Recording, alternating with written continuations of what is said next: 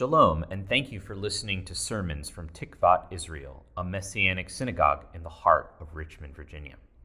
Listening to the podcast is great, but if you want the full experience, please join us on Zoom or in the building Saturday mornings at 10 a.m. for our worship service. For the Zoom link, please contact tikvatdirector at gmail.com or contact us on our website, tikvatisrael.com. There you can also support the ministry learn more about Messianic Judaism, and find helpful resources. May Hashem bless you through the hearing of His word. So, way back in June, my wife and I saved up to buy a table that we could use to be hospitable to guests. It was supposed to come by July or August at the latest, with plenty of time for our first house guests. My wife's mother and brother were coming just before Rosh Hashanah, uh, and we were very excited. The table arrived a bit early in, uh, I think it was July, but when they took it out of the truck, the delivery folks pointed out to me that it had a big crack in it. I mean, you know, there are worse things that can happen to a person, but, you know, Sonia and I were a little disappointed.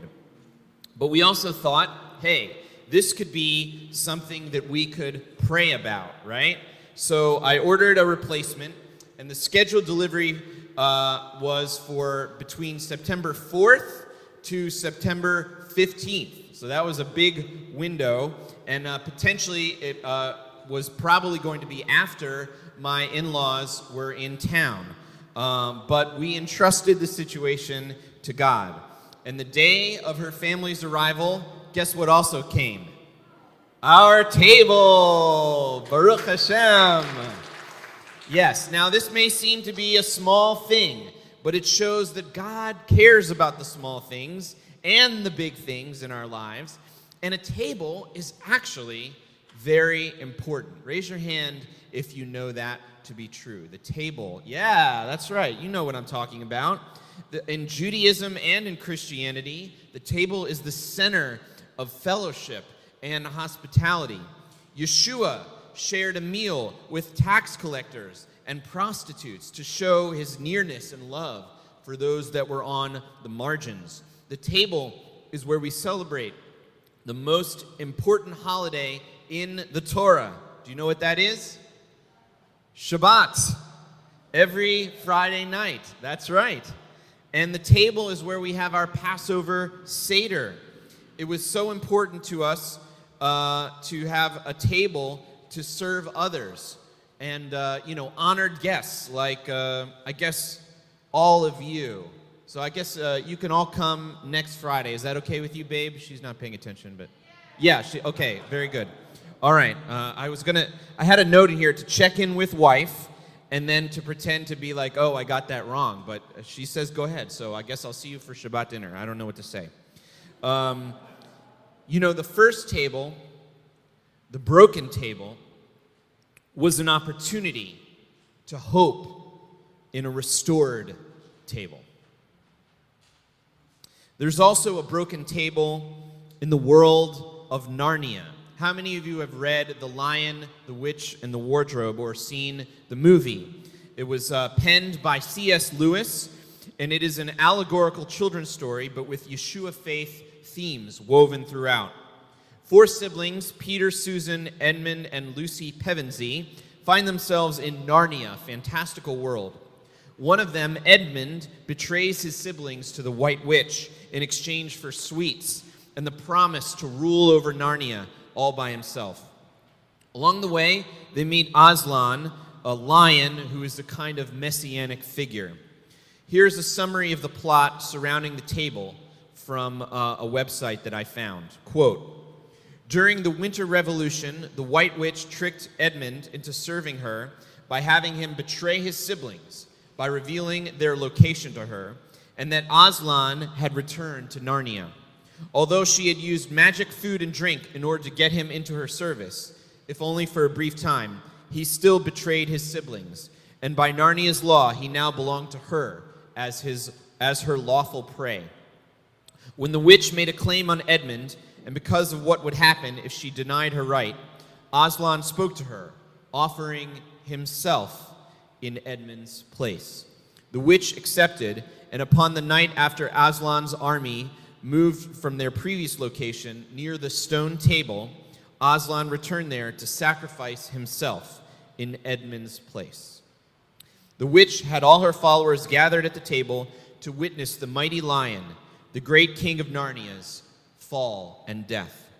It was not enough, though, that he simply die, as she wanted him humiliated, tortured, and shamed.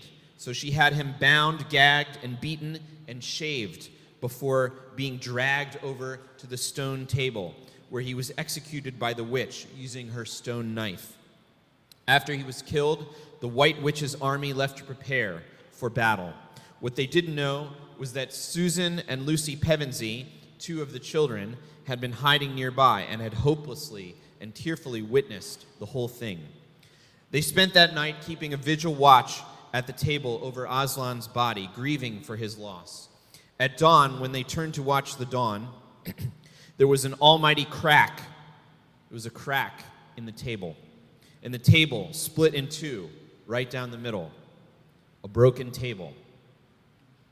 And when they turned back to look, Aslan was before them again, once again, alive and well. This was because the deep laws inscribed in the stone table were reversed by Aslan's sacrifice, according to the deeper laws from before the dawn of time.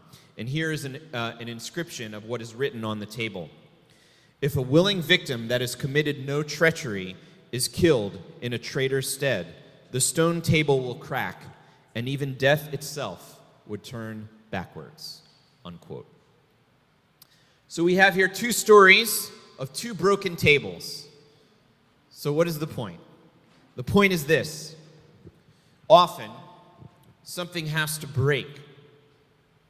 There is some kind of tearing, some kind of brokenness, or, so to speak, death that makes way for new life, healing, resurrection, and wholeness. This is how Rav Shaul puts it. So then, are we to say, let's keep on sinning so that there can be more grace? I think I have this, uh, this slide. Thank you, Robert. Heaven forbid. How can we who have died to sin still live in it? Don't you know that those of us who have been immersed or baptized into the Messiah Yeshua have been immersed into his death? Through immersion into his death, we were buried with him, so that just as through the glory of the Father the Messiah was raised from the dead, likewise we too might live a new life. For if we have been united with him in a death like his, we will also be united with him in a resurrection like his. We know that our old self was put to death on the execution stake with him, so that our entire body, the entire body of our sinful propensities, might be destroyed, and we might no longer be enslaved to sin. Right? So before resurrection comes a kind of death, and we identify with Yeshua in his death, just as when we are immersed in water, which we may do this afternoon, for those of you who have not been immersed in the name of Yeshua, right? We go down with him and then we are raised with him. That's the, the order and the flow of things. Yeshua the Messiah puts it like this this is from the gospel account.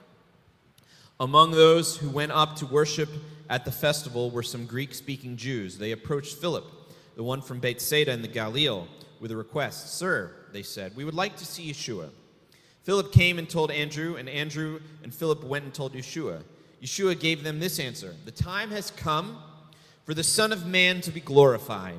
Yes, indeed, I tell you that unless a grain of wheat falls to the ground and dies, it just stays a grain. But if it dies, it produces a big harvest. He who loves his life loses it, but he who hates his life in this world will keep it safe right on into eternal life. There is a dying to self, a surrendering. When does this happen? When we get a broken table, when things don't go our way, when things don't go the way we expect. That enables God to act on our behalf and bring something even better. Renewal often requires a breaking and then a building, a time to mourn and then a time to dance, a rupture and then a restructure. Even things that are good can involve a kind of tearing. As many of you know, we rent our building to Redeemer Anglican Church on Sundays. Uh, and I have a few friends that go there. A few Sundays ago, I came by the synagogue to get some ice for the men's barbecue. I parked my car, and uh, a few cars away, as I was walking toward the shul, I saw a man sitting in his car, his head in his hands, weeping. As I got a little closer, I saw it was actually a good friend of mine who had just come out of church here that Sunday morning. So I, you know, checked in with him, and uh, he told me that his daughter, who had lived with him for 19 years, was going off to college. And he was just letting out all that emotion to God. I believe it was a divine appointment that I was there at that exact moment, in that exact place. So I spoke words of comfort and I prayed for my brother in Messiah. The point is, even with something good, like a child going away to college or a child getting married, you know, there's a tearing and there's a rebuilding. This brings us to the Torah portion for Rosh Hashanah. The portion, the portion for the second day is the near sacrifice of Isaac, which is what we usually focus on. Or we speak about the birth of Isaac in the portion today, which is what we read from. But there's a significant story about an enslaved woman named Hagar and her son Ishmael, which is part of the Rosh Hashanah portion today. And it is almost always ignored. But I think it relates to the theme that we've been talking about. So here is that story from Genesis 21, the Rosh Hashanah portion. The child grew and was weaned. Abraham made a big feast on the day Isaac was weaned. But Sarah saw the son of Hagar, the Egyptian, whom she had borne to Abraham, making fun. Doesn't say making fun of him, it's just making fun. So the text is ambiguous. So she said to Abraham, Drive out this female slave and her son, for the son, son of this female slave will not be an heir with my son, with Isaac. Now the matter was very displeasing in Abraham's eyes on account of his son. But God said to Abraham, Do not be displeased about the boy and your slave woman. Whatever Sarah says to you, listen to her voice. For through Isaac shall your seed be called. Yet I will also make the son of the slave woman into a nation, because he is your seed. So Abraham got up early in the morning and took bread and a skin of water and gave them to Hagar, putting them on her shoulder and the child, and sent her away. She went and wandered about in the wilderness of Beersheba, that is, the desert. When the water from the skin was finished, she abandoned the child under one of the bushes. Then she went and sat herself down opposite, about a bow shot away, for she said, I can't bear to see the child dying. So she sat down opposite and lifted up her voice and wept. Then God heard the boy's voice, and the angel of God called to Hagar from heaven and said to her, What troubles you, Hagar? Do not be afraid, because God has heard the boy's voice where he is. Get up, lift the boy up, and hold on to him with your hand, for I will make him a great nation. Then God opened her eyes, and she saw a well of water. She went and filled the water skin and gave the boy a drink. God was with the boy, and he grew. He dwelled in the wilderness and became an archer. He dwelled in the wilderness of Paran, and his mother took a wife for him from the land of Egypt. So, a couple of things to notice here in this story. Number one, Hagar, number one. Hagar, ah, there we go, thank you. Hagar is Hagar in Hebrew, and it means the visitor or the wanderer or perhaps the one who dwells. It's related to the word Hager, which you may know, meaning resident alien or foreigner.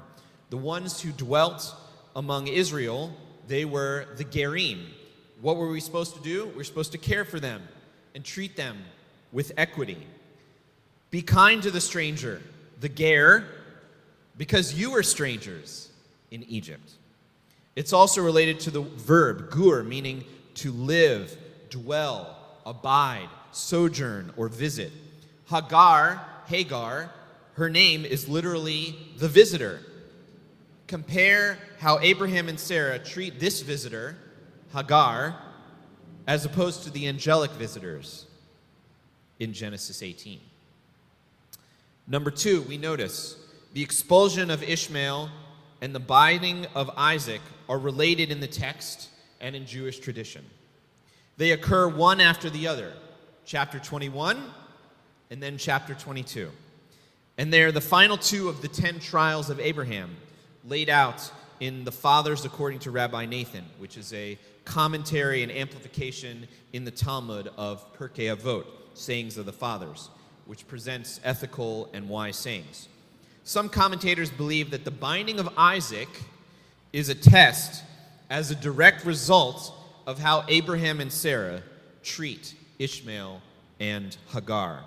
And the narrative structure supports this idea. It's, it's the next thing that happens. We can see that, right?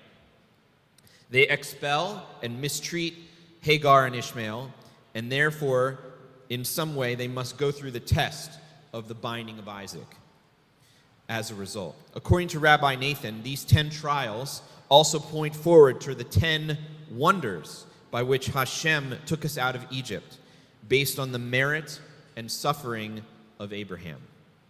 Number three, we notice God does what Abraham and Sarah fail to do.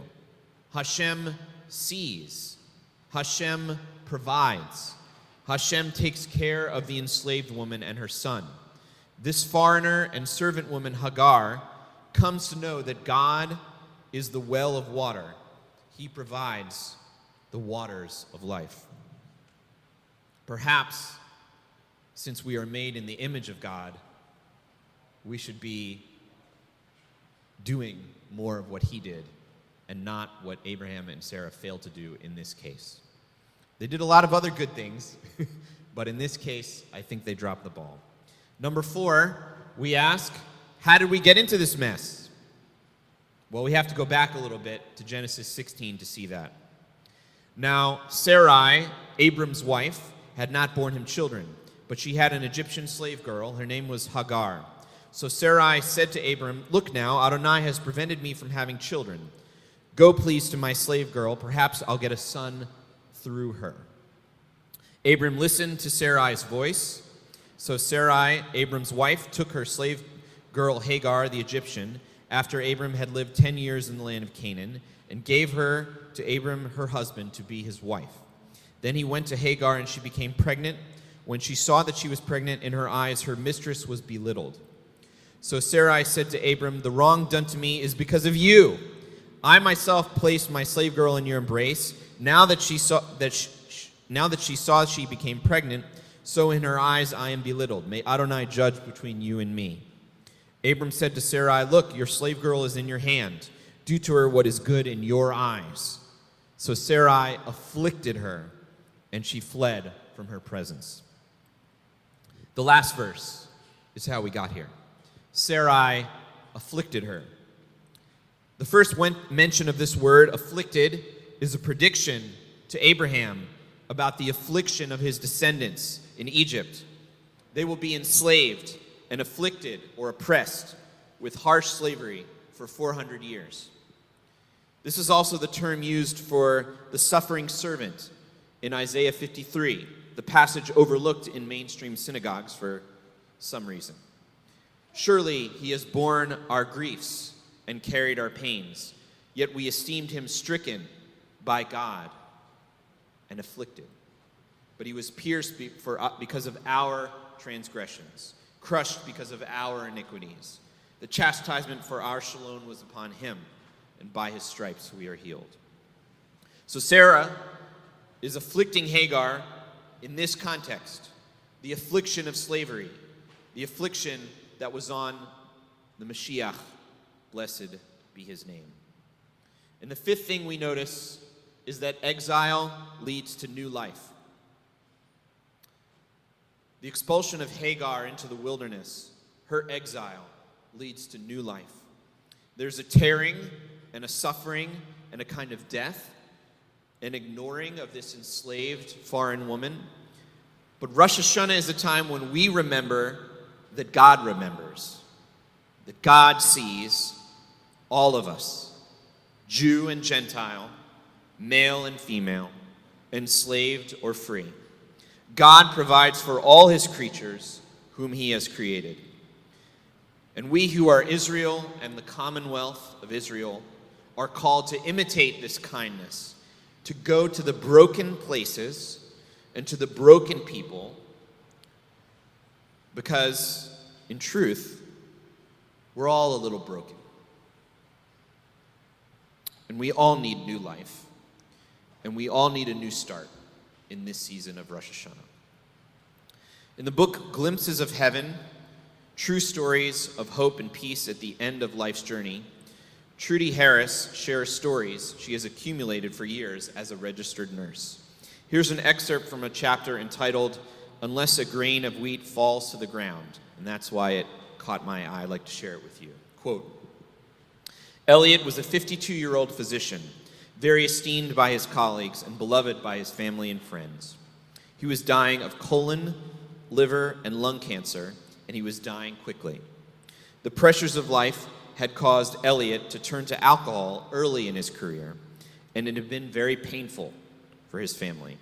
He wanted to talk about that time in his life, how it was for him, and how sorry he was to have put his family through so much pain. But even more, he wanted to talk about how God had made his presence known to him during his darkest days. He came to know forgiveness in a whole new way, he said, and since that time, he had talked and walked with him daily. This new and humbling relationship with Jesus himself had enabled him to stop drinking completely and allowed him to live to lead a loving and productive life ever since. Sometimes people who have been addicted to alcohol and other drugs seem to have a more difficult time dying than do others. Perhaps the fears that have been with them all their lives and caused them to depend on alcohol manifest themselves even more vigorously when their bodies are frail and less able to fight the fears off. Elliot confided to me one day that on more than one occasion a creature came to him in his bedroom during the night and frightened him. He said that it leaned up against him in the bed and was very ugly. He explained to me in minute detail and felt it was an evil essence, perhaps one of the old and unknown fears that he referred to in the past. He didn't quite know what to do about it. We spoke about the fact that evil is real and that when we are tired or sick or vulnerable, we cannot allow ourselves to be overcome by it. Elliot decided that prayer was what he needed most at these times and promised to pray if the experience repeated itself. It did, just a few nights later, and this time Elliot was ready. Since he had come to know Jesus years before and was very comfortable speaking to him personally, he simply demanded that the creature leave him in Jesus' holy name. He needed to do this only once, and when he did, the creature never came back. Who is this God whom people like Elliot speak about so often? How is it that he makes himself known in such vivid and tender ways when we need him most? Does he really know how it will be for us when it is our time to go home to him? Does he want to create a soft pillow of insight and understanding on which we can lay our heads? Does he really walk that closely with us all of our lives so we can go to him in the end feeling safe and free from fear? Elliot thought so, and it was wonderful to watch the intimacy with which it was done. Elliot felt strongly that all his life had purpose and meaning, the good as well as the bad. He said often that during life we are called to learn the lessons sent to us by God. He loved having me tell him about the story of one of his favorite novels, where St. Paul is walking on the hill at Calvary and stands looking at the three crosses there. As he is watching, the center cross on which Jesus hangs falls backward and into the ground. What do you see in the field behind the cross? I would ask him. Wheat fields. That's what it's all about he would say with obvious insight and understanding. Unless a grain of wheat falls to the ground during our lives, it cannot bear fruit for our eternity. In his mind, Elliot felt that in his dying to self and alcoholism, and in de- depending totally on the mercy and goodness of God, he was able to truly live, to, to be truly free to live for the first time in his life. Elliot died peacefully one evening with his loving family beside him. He was unafraid and at peace with both his life and his death and the lessons that God had taught him along the way. This Rosh Hashanah, let us offer our broken tables. You know, when I was sitting in the sanctuary earlier, I heard some noise. Did you hear some noise up above? You know what that is? It's a broken roof. They're repairing the roof right now. There are men working up there above my head repairing our broken roof. We're offering our broken roof to God, and, and you know what they have to do to repair it? They have to take off all the old layers. It's a lot of work. Do you know how many old layers are there? Four. Because the way we repaired it in the past, we just kept putting things on it. but when God repairs, He takes away all of the old, the broken, and brings something new. So let's offer Him our brokenness, our experiences of exile and thirst, our rejections, our wanderings. Let's offer Him our addictions, our humanness. Let's offer them back to God. I believe very strongly that He wants us to know Him as Hagar knew Him the God who sees, the God who provides. I believe this year He is going to take our broken table and give us in exchange a new table to share a meal with Him and with others who are seeking Him in their brokenness. So let's commit to that this year. Let's commit to offering Him our brokenness, our broken things, and let Him repair it. Do you think I'm a, a, a good repairman for the roof? I can barely communicate with them. Just ask David Haller. I can't do it, but he can. I believe he's going to take these broken things and give us something new, and we have the opportunity to invite others into that, to prepare the new table for them, to fellowship, to fellowship with us and to fellowship with God. I believe in faith that Yeshua, the leper scholar, the afflicted one, will bring new life and a sweet new year for you in this season. Come, Lord Yeshua. Let's pray.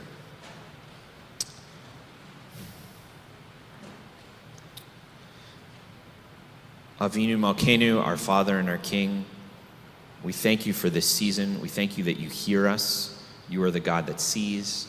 You are the God that provides. Help us to give you our brokenness, that you can give us new life in this new year. It is now 5782. We rejoice.